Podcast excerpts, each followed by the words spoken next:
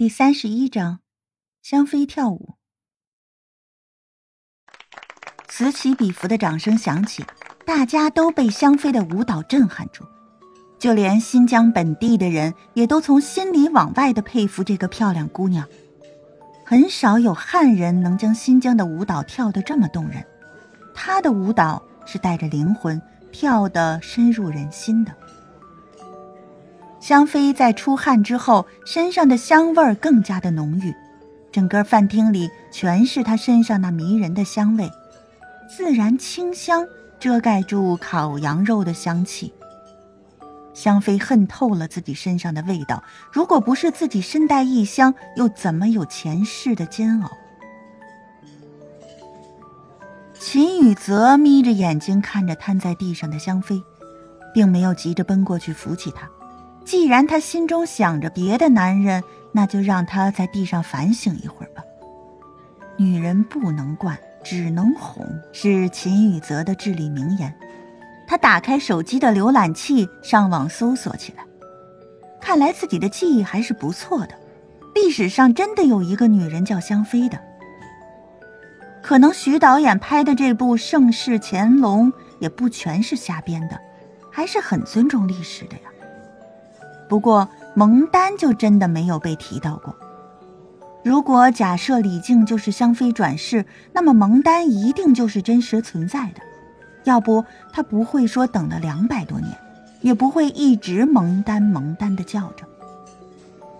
原来世上还真有痴情这个东西。那个被李靖认定是蒙丹的陈子豪，会不会是蒙丹转世呢？见惯了为了钱而前仆后继的女人，从来没有感受过爱的秦雨泽，突然也想有个女人爱自己几百年，痴情不悔的找寻她，那是多么浪漫的事情。在秦雨泽的字典里，从来就没有放弃两个字。李靖，不，应该是香妃，她是自己唯一动心的女人，不管她的心里现在住的是谁。他都想办法让他的心里只有自己。得到他是自己的一个大工程。陈子豪就那么呆呆的站着，胳膊上传来的力道使他反应过来，带着林娇儿走到自己订的餐桌前，尽量的让自己的神态自然，并体贴的给林娇儿拿了一个羊腿。尽管他的心全在香妃的身上，他是能解开自己梦的钥匙。他很想走上前去问问他蒙丹是谁，但是他还是控制着自己，不把眼睛往香妃跳舞的方向看，端起一杯马奶酒，杨博灌下。奇怪，自己好像很喜欢马奶酒，真心喜欢它淡淡的奶香。一曲终了，雷鸣般的掌声响起来，陈子豪忍不住去看跳舞的女孩。正看到香妃瘫坐在地上，两眼空洞的看着一个方向，好久没有动一下。大厅里已经安静下来，大家的眼睛都在香妃的身上。陈子豪突然觉得心好痛，痛得他无法呼吸，心中有一个冲动，想冲过去将她揽在怀里，拂去她眼中的空洞。李楠将姐姐扶回座位。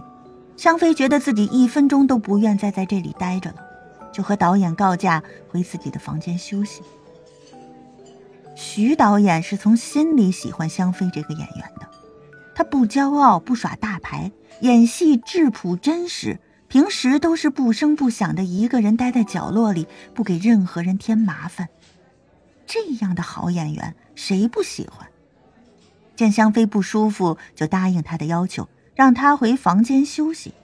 不过答应的时候，他用眼睛瞟了秦雨泽一眼，害怕他会不高兴。在见到秦雨泽只是用沉思的眼神看着香妃之外，并没有不悦的意思，就答应了。香妃在姐姐李楠的搀扶下回到房间，她突然就奔向厕所，哇哇的狂吐起来。李楠赶忙倒了一杯茶。一边拍着香妃的后背，一边说：“不会喝酒就不要喝，怎么越大越让我操心呢？哎，秦少爷看样子对你是真心的，你不妨给他一个机会吧。李楠忍不住劝着姐姐：“以前听老人说过，花花公子不动情则已，一动情就是此生只看得见一个人，那就是他的爱人，其他的人在他面前就是空气。”香妃听他的话，心中更烦了。上一世的乾隆对自己宠的不是更厉害，就因为自己喜欢吃新疆的哈密瓜，乾隆就派人不远千里的在为自己找来，一路上累死了不少宝马良驹。也就是因为这样，自己才会被皇后和太后设计陷害，把他弄到牢房里。太后更说自己是祸国的妲己，欲将他赐死。其实他们全都没有问过他，哈密瓜本是他故乡的东西，若是在家乡，自己多少都可以吃到，根本就不用乾隆献殷勤。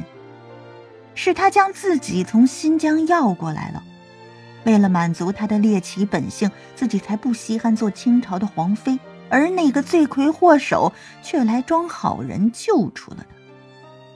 陪在乾隆身边的两年。他从来都没有动过心，心中没有一时一刻忘记过蒙丹。虽然在身体上无法为了他守节，但是他的心却从来没有变过。多少次夜里哭醒，一遍一遍地喊着蒙丹的名字；多少次幻想自己做了蒙丹的老婆，两个人生了一群小宝宝，在草原快乐的生活。甚至在面对乾隆的宠幸时，他都把乾隆幻想成蒙丹。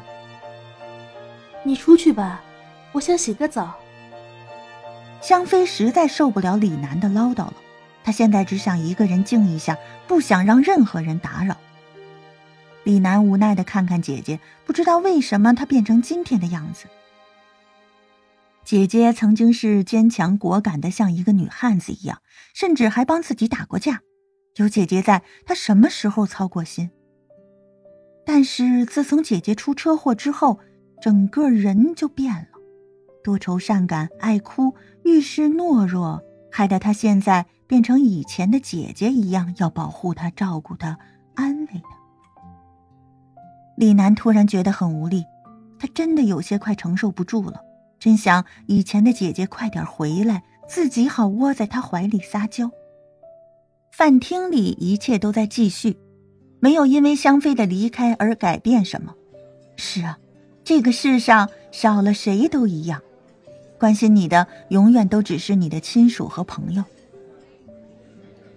林娇儿不停的找着话题，一个晚上基本上都是她一个人在叽叽喳喳说着，像是一个人的独角戏。陈子豪除了笑着点头，还是笑着点头，一句话都没有说。可尽管是这样，林娇儿也觉得幸福。心爱的男人陪着自己不远千里来新疆，还一直对着她笑，这是她想要的幸福。想到这里，她笑得更甜了。